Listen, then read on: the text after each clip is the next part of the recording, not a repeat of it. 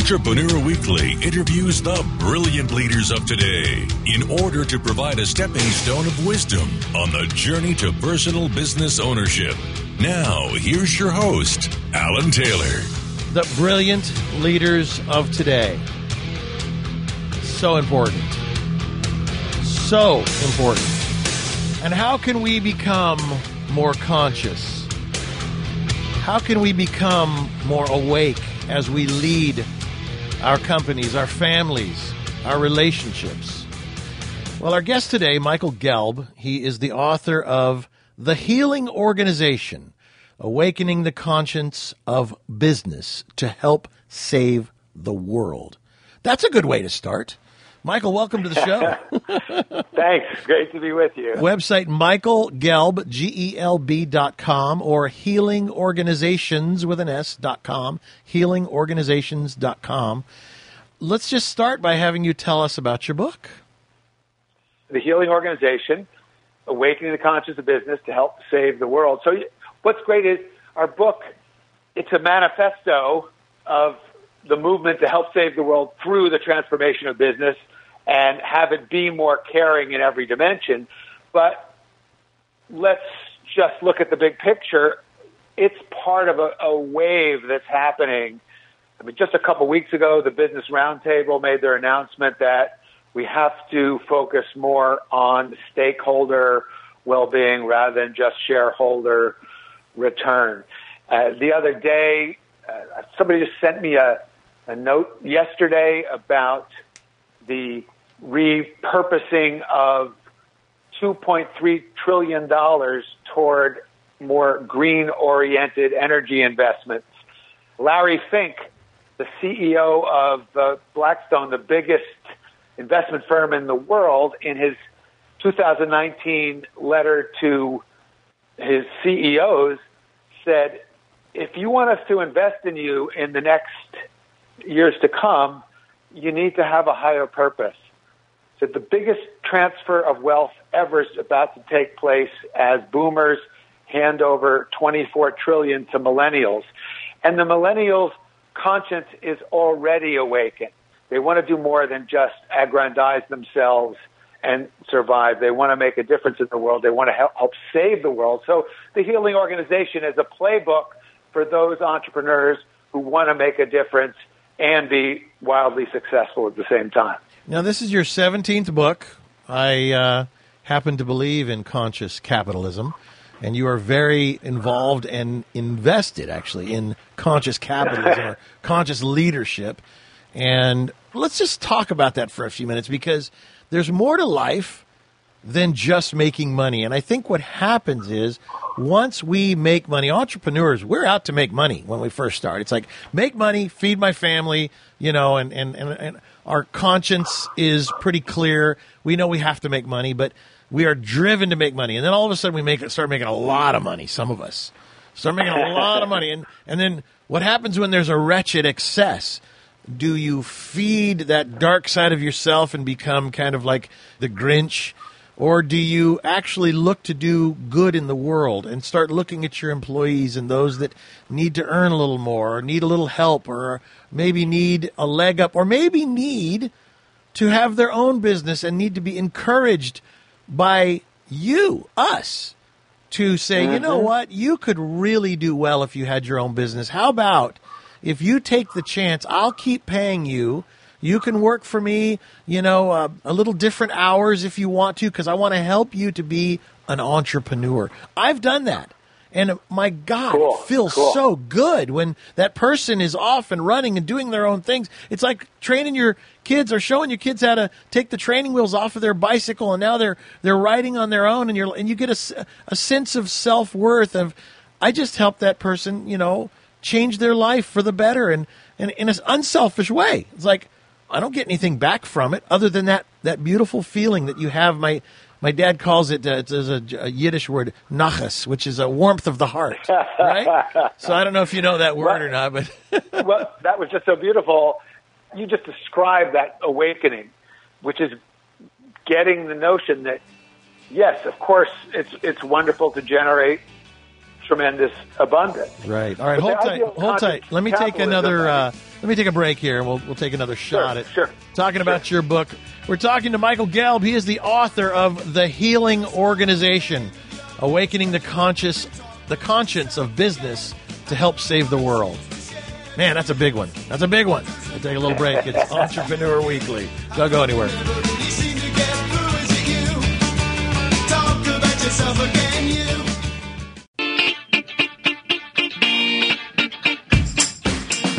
Listening to Entrepreneur Weekly. I'm an entrepreneur. My name's Alan Taylor.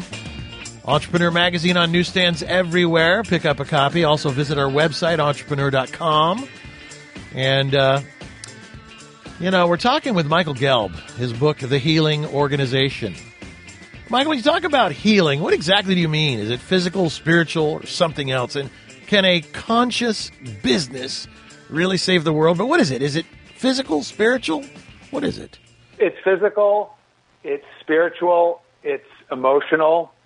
I would say it's even intellectual. It, healing means wholeness. And you described it before about the sense of wholeness you got, the nachas you got, the pleasure, the good feeling you got from helping one of the people who was working for you. But here's the bonus that I think is really important for people to understand is what we're learning. And my co-author, Raj Sisodia, did the research. He's a business school professor. He has done the research to show that when you operate in this way, in a way that is oriented towards wholeness, towards healing, towards caring for, first of all, most importantly, your own employees. It all begins with that. Because then your employees care more for your customers. And you care for your vendors and they know they can trust you. And you care for your community so your community supports you. You create a situation that is not only healing, it's more profitable. You'll make more money over time. So once you know that, how could you even think about doing anything else? All right, got another one for you here. What companies do you feel currently embrace this healing organization movement? Well, there are lots of them. That's the fun we had in this book as we profile in depth 25 healing organizations from very diverse industries. There's some, some really, really cool ones. Like, you know, this whole thing in Kentucky where there are all these out of work coal miners and industries that have collapsed.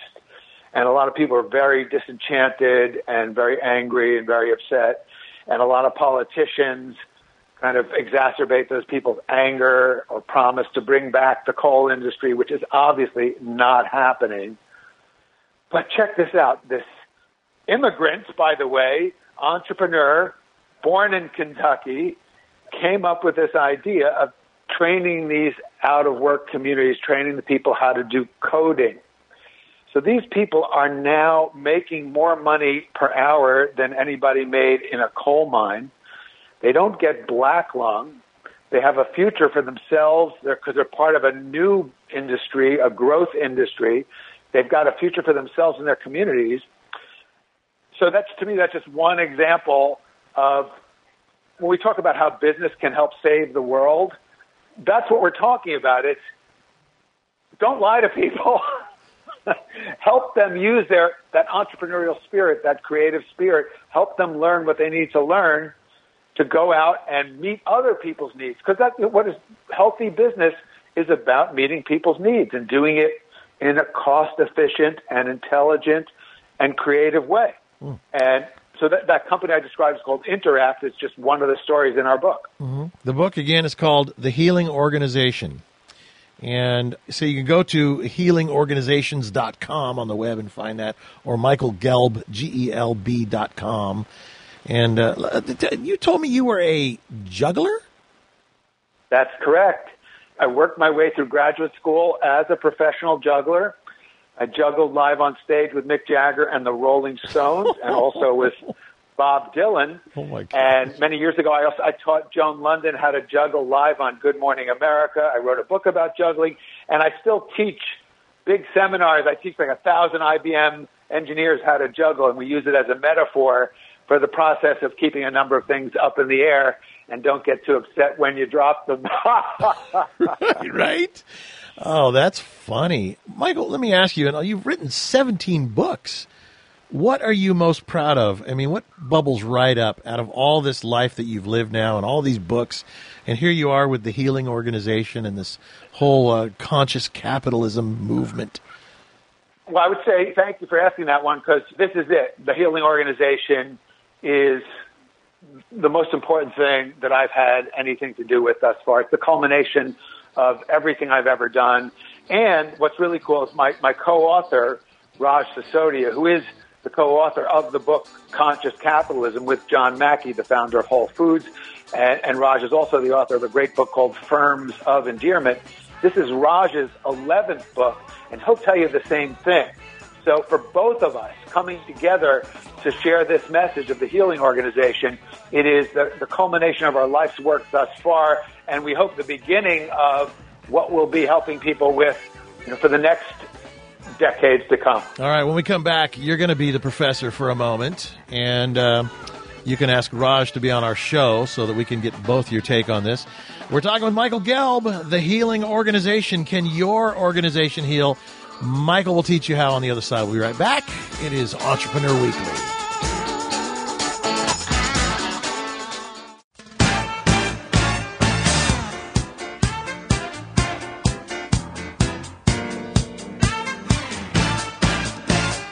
Well, this is Entrepreneur Weekly. Thank you for joining us. Don't forget, pick up our magazine on newsstands everywhere. Entrepreneur Magazine.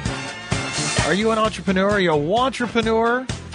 Well, there may be a day in your life when you decide, I've had enough of this corporate job, or maybe you just want to affect the company in a positive way and be a corporate entrepreneur from the uh, the inside, changing the world.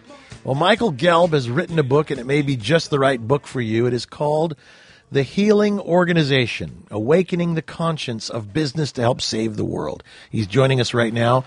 And for those who could be entrepreneurs or intrapreneurs on the inside of big organizations that could maybe knock on the door of their boss and say, Hey, boss, I got a great idea. Let's give them some of those great ideas, Michael. Maybe you have a few uh, pieces of advice, some nuggets of gold that they can take with them. What are they?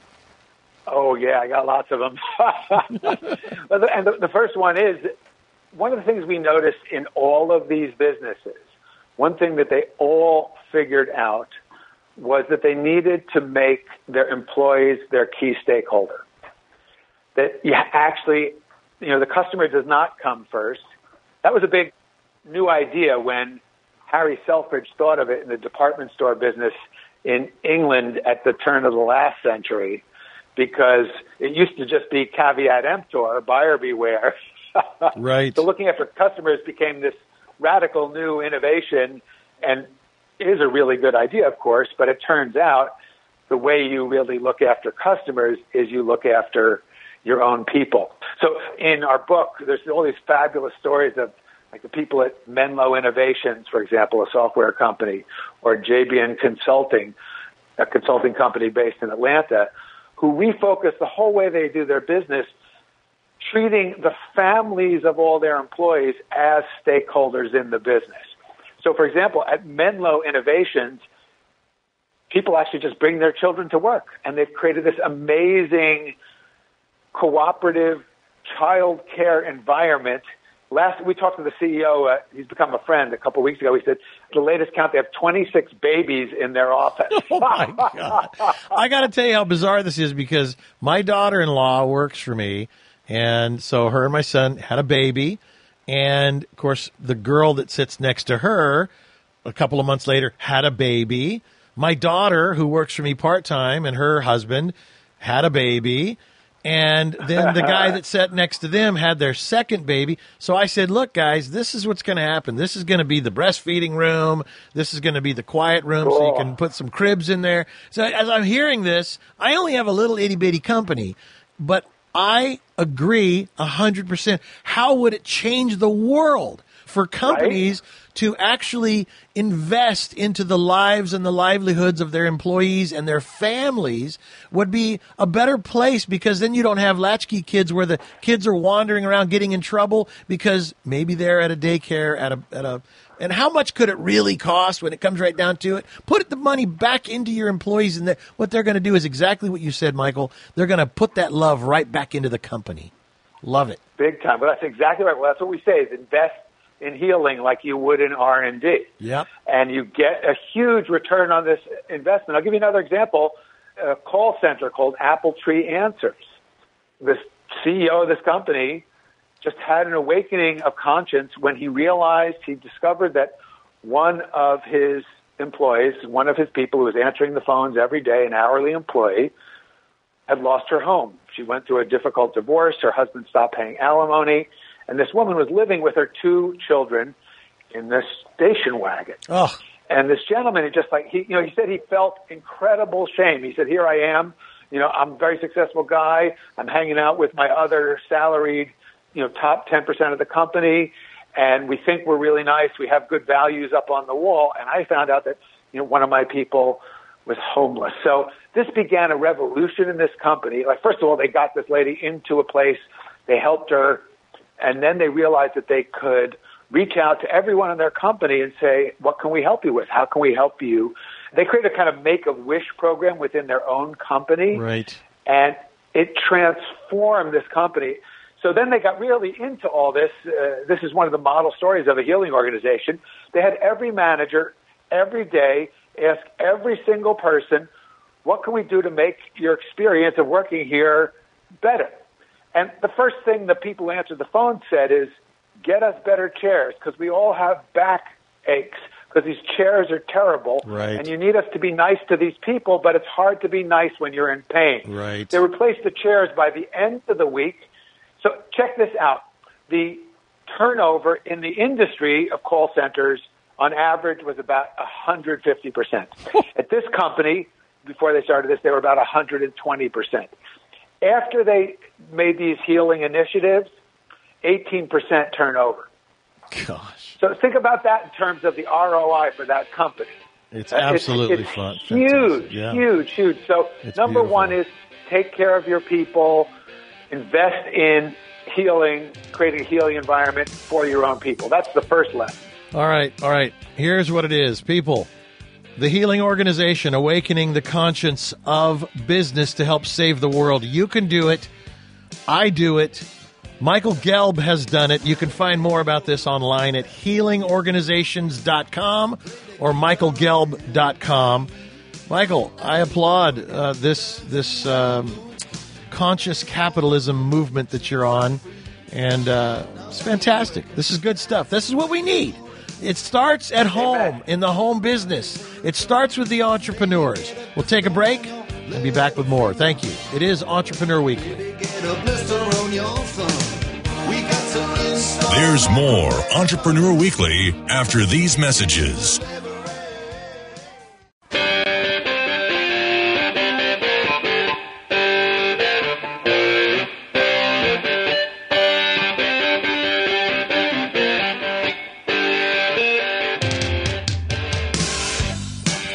You're going to love this next guest. I already love him. I talked to him in the commercial break. I gave him one minute, and I just fell in love with this guy. He's got a brand new best selling book, Total Rethink.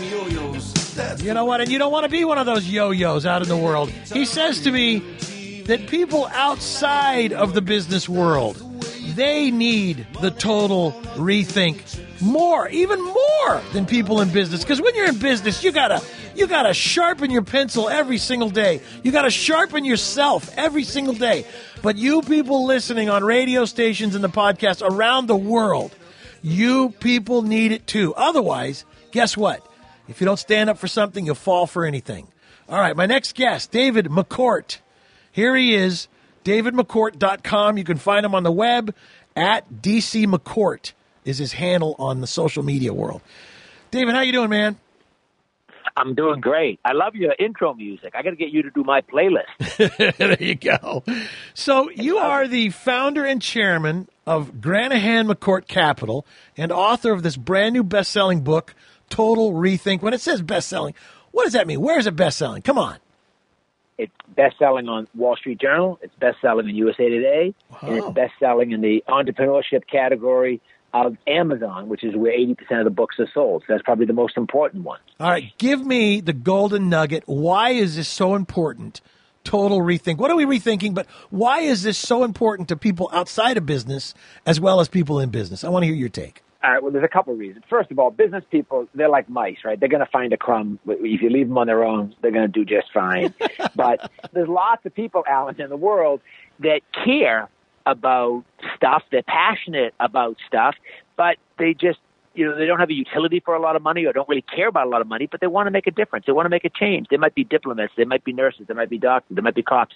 They want to do a good job and the world is moving so fast right now, as you know, Alan, and that's a combination of globalization, social media, the internet, how we absorb information. All those things together are making the world move so fast, but yet we're still thinking in, in incremental ways, like we have since the Industrial Revolution. From the Industrial Revolution up to, say, you know, Jack Welch's tenure at GE to the like mid 90s.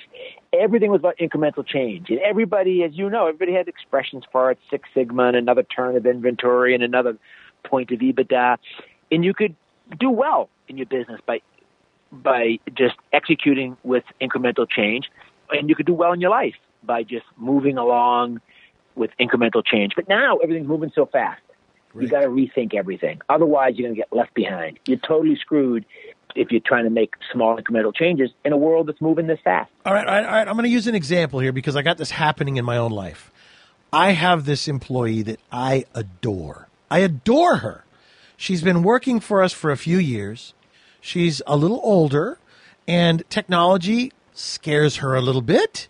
And we're about to put in this whole brand new system to make sure that we take care of our customers and that we keep everything, you know, all systems and processes all in place where you can pull it up in a second. Got a dashboard and ah, ah, ah.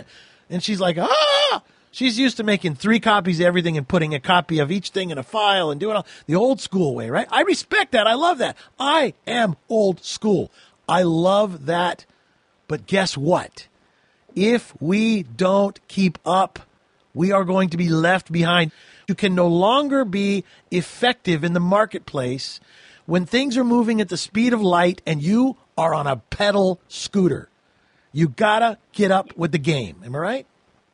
Hundred percent. Not only will business not reward you if you don't do it, they won't even allow you. Right. They won't even allow you. You won't even be in the game. You're like, don't suit up. Stay in the locker room. Whew, Forget so about true. it. Not happening. Here's the sad part: is it's in her mind. In her mind, too much to swallow. And I always say to people, how, you, how do you eat an elephant? One bite at a time. You don't have to swallow the whole elephant at once, but you got to get started, people. You got to get started. If you're listening, if you're one of those people outside of business that we're talking about, I'm talking with David McCourt, and we're talking about total rethink. You better start totally rethinking. You better get this man's book because guess what? What happens if what you thought was a sure thing turns out to not be a sure thing. You've seen it a million times. And all of a sudden, you're doing like a buddy of mine who was working this big corporate job, just had to get a job selling cars at a car dealer. And I'm a car guy. I love that. But let me tell you, he went from making, you know, a couple hundred grand a year. I don't know if he's going to make 50 this year. Life changes. You got to start now. Sorry, David. I'm just going to take over the whole show. Oh, it's my show. I No, can do it. I can do it. It's, you, it's, your, it's your show. You can take over anything you want. But I- you're I 100% agree. right. On top of that, you, you happen to be 100% right. Right. You, you, you, you happen to be 100% right. But listen, what she has to do, or anybody else that's listening has to do, is when I was a, a freshman in high school, I was struggling with algebra, and I had an algebra teacher, and when the class was over one day, he said, hey, Mr. McCoy, you come back here for a minute. Father Haggerty was his name. And he said, look, I'm going to give you a little tip. And this tip is good for algebra, and it's good for the rest of your life it's actually not that hard if you break it down into pieces. He said algebra it looks hard, but if you break it down in pieces, it's not very hard. And everything else in life is like that. You have a big problem, break it down in pieces. So give it to her a piece at a time. Yeah. Don't throw a gaz- zillion things at her at once. Give it to her a piece at a time. Look, my mother, who just recently died at 102. Now, she was an extraordinary, unusual woman because she renewed her license at 100 for 10 years, okay? So this is not a normal woman. But she, one time, we're at the airport. She's about 98 at the time, and we're at the airport. I took her away. When she was 102, I took her to the Caribbean for a couple months in the winter. I take her away every year. So anyway, we're at the airport. We're changing planes in Puerto Rico to go to St. Croix. And I said, hey, Mom, I'm going to go get us two cups of coffee and the newspaper. She goes, I'll take the coffee. I got my own iPad. She pulls out of her purse her iPad, right? now, at that time, I didn't have one. Okay? I'm like, I'm still buying the newspaper. I'm still waiting in line at W.H. Smith or whatever it's called at the airport there to buy the newspaper. Right. And she's reading hers online. Yeah. Like, you said to take it one I step, it. one step at a time. Anybody totally, can do it. I one totally step at a time. All right, hang tight. Talking with David McCourt. He is the founder and chairman of Granahan McCourt Capital. And uh, he's also the author of the brand new best selling book, Total Rethink. DavidMcCourt.com on the web, at DC McCourt on social media. This is Entrepreneur Weekly. Very interesting stuff. When we come back, we're going to talk about defining the urban entrepreneur. What the heck? David will tell you all about it. We'll be right back.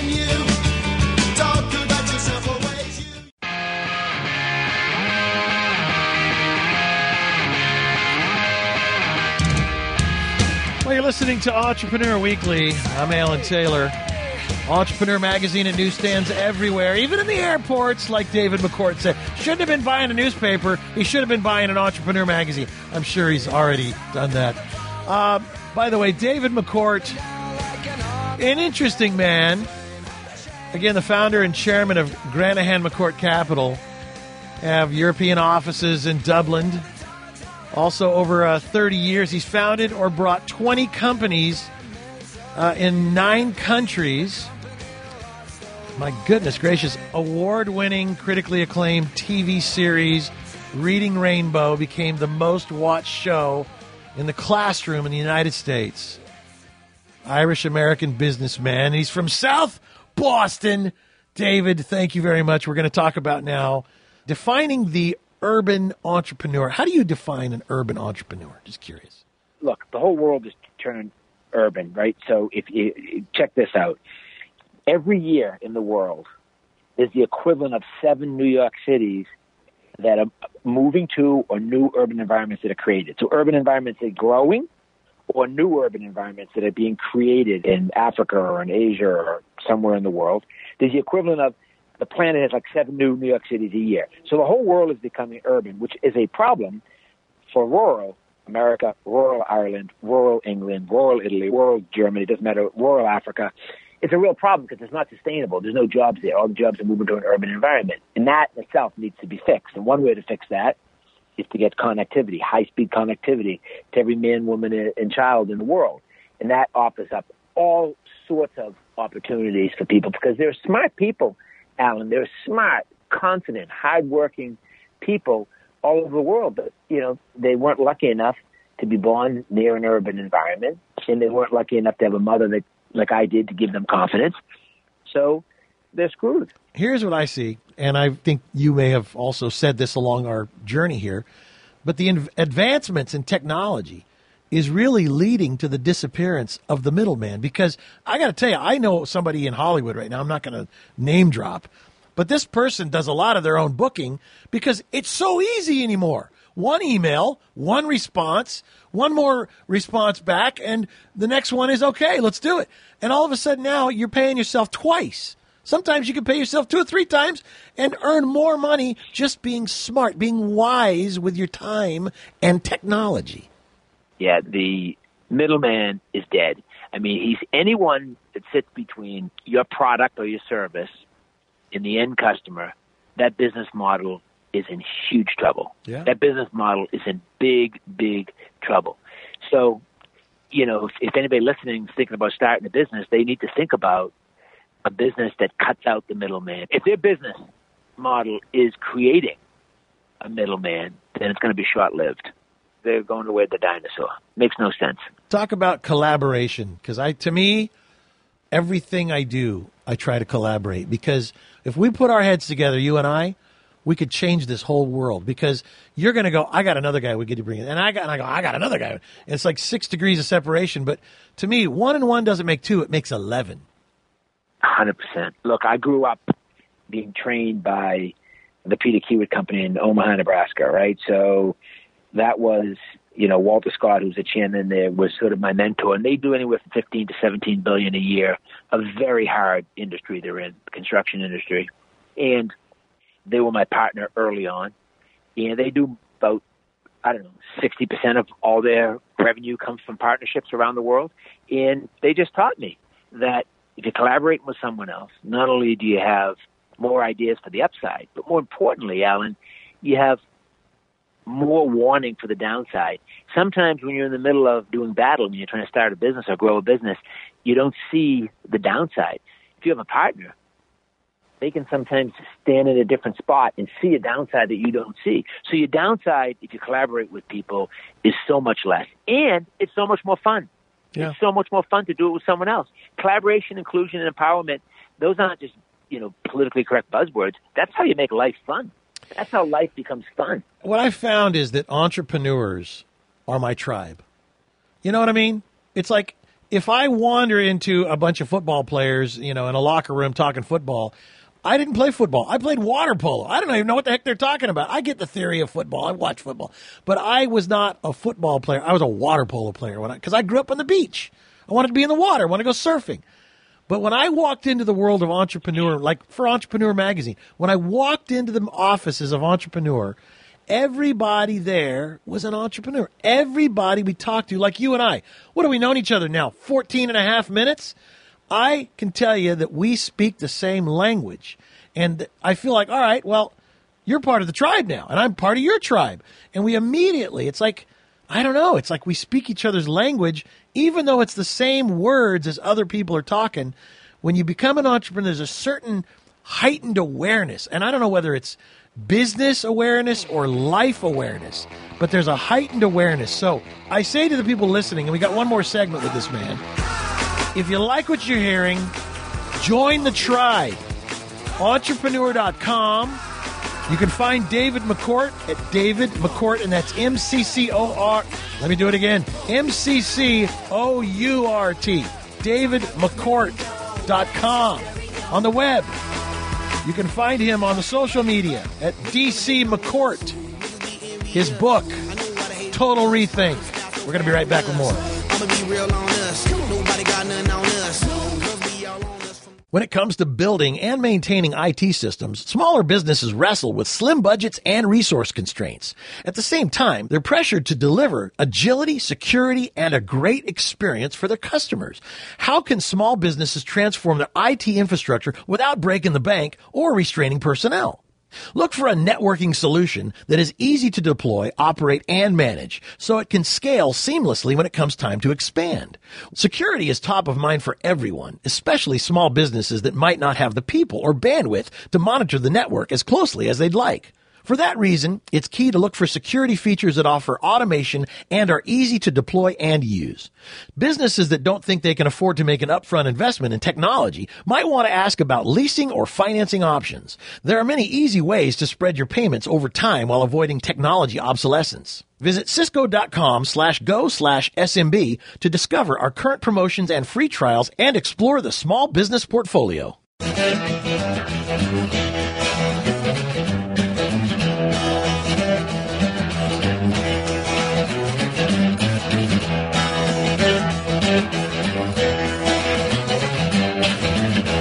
Guest right now is David McCourt, Granahan McCourt Capital, but he's also the best selling author of the book Total Rethink from South Boston. Here's a man that is one of the world's most successful award winning business people, Irish American. He has either founded or bought 20 companies in nine countries, and he's done television and radio and everything else and under the sun. And now, what I want to do is give him permission in a very righteous kind of way to be a teacher. And I know, you know, they say as you teach, you, you should also learn. And so, you know, I, I'm I'm like I'm the guy. I'm supposed to be the voice of the brand of the magazine. You know, I'm like, but wait a minute, I, I'm not done learning. I want to learn. So, David, please teach me. I'd love to have you know like three great points of business that are important to all people that are business or private people of this world. That guess what? We still got to do business. We got to run our household. So go for it. That's a great question because there's lots of schools around the world that are launching these entrepreneurship programs. And, you know, most of the curriculum I don't agree with because, you know, these kids are coming into university and when they decided that they wanted to go to college, they were in high school and they're like, oh, I want to go. They have an entrepreneurship program and I want to be an entrepreneur. That means I have no boss. You know, I can make my own hours. I can make lots of money. Well, as you know, Alan, you do have to have a, a boss, if, if that's what you call a mentor. You can make your own hours. It's called 24 hours a day. Yeah, You I'll tell you who's you my- decide- you, can, you can decide whether you're going to work 22 or 24 hours. Right. My boss is my get- customer, just so you know. But go ahead. Yeah, well, look, I, when I was talking to you at the break, you're eating your lunch out of your refrigerator That's there. right. You have that time because you're, cause you're working 24 hours a day. That's it, the, that's the real world. You know it. So that, and, and that's how it works.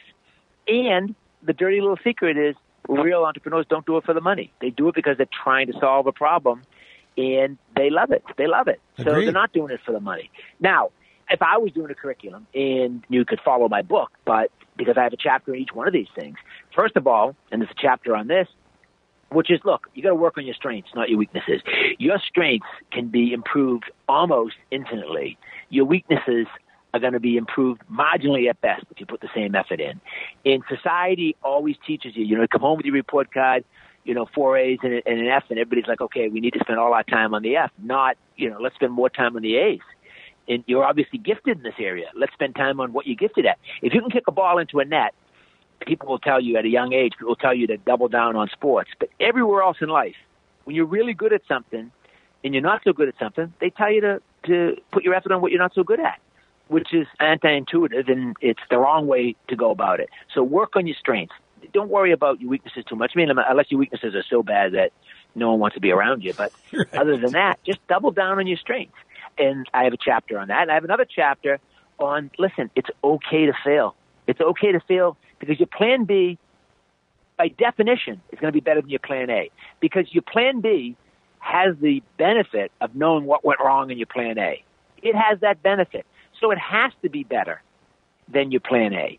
It has to be mathematically because you have a whole list of things that you screwed up on your plan A. And you can't be afraid to fail. A lot of people are afraid, oh, what is someone going to think about? What's my neighbor's going to think about? What's my friend going to think about? What's my boyfriend, my girlfriend going to think about me? Look, you got to get over that. You just got to say, you know what? America is the country of hopes and dreams. And look, I have a hope and a dream for myself. If I fail, I'm going to pick myself back up. And nobody will appreciate you more than your friends and colleagues if you fail and you pick yourself back up. But you can't be afraid of that because guess what? It's going to happen. And I have a chapter on that. And I also have a chapter on you have to know how to tell your story. You might have a great business idea, but if you can't explain it to the capital market, you can't explain it to someone who you're going to to raise some money. You can't explain it in a simple, succinct, understandable, exciting, energetic, passionate way, then no one's going to come to work with you. No one's going to partner with you. No one's going to collaborate with you. No one's going to give you money. If the world, as we talked about a minute ago, is all about collaboration, if you want people to collaborate with you, you have to be able to tell your story. You have to work in your strengths. You have to accept the fact that you might fail. You have to know how to tell a story. And, you know, you told me three points, but let me add a fourth one. Find a mentor. Don't think you know everything yourself. Find someone who's done it and, and, and ask them for help. I wrote Jack Welch a letter, a cold call letter, and, and I'd never met him before. And I said, I'd like to come in and learn from you. This is when he was at the height of his career. He had Yeah. increased the stock by 4,000% or something. You know, I got a standard letter back that said, you know, I don't know who you are, buzz off. But then on the bottom he wrote, look, call me after Christmas. And after Christmas I called him and I put this a copy of this letter in my book and I went and saw him and he, he taught me, he, he saved me decades All right. of, Beautiful. uh, of, of pain by being my mentor. All right, let's all save decades of pain by picking up the book Total Rethink. You can find it at bookstores everywhere, I'm sure, Amazon, all the rest. Or you can check out davidmccourt.com. That is him at DC McCourt on social media. I'm Alan Taylor. Thank you, David. Thanks, Alan. See you guys next week, same time, same channel to learn. This program is copyrighted by Entrepreneur Incorporated.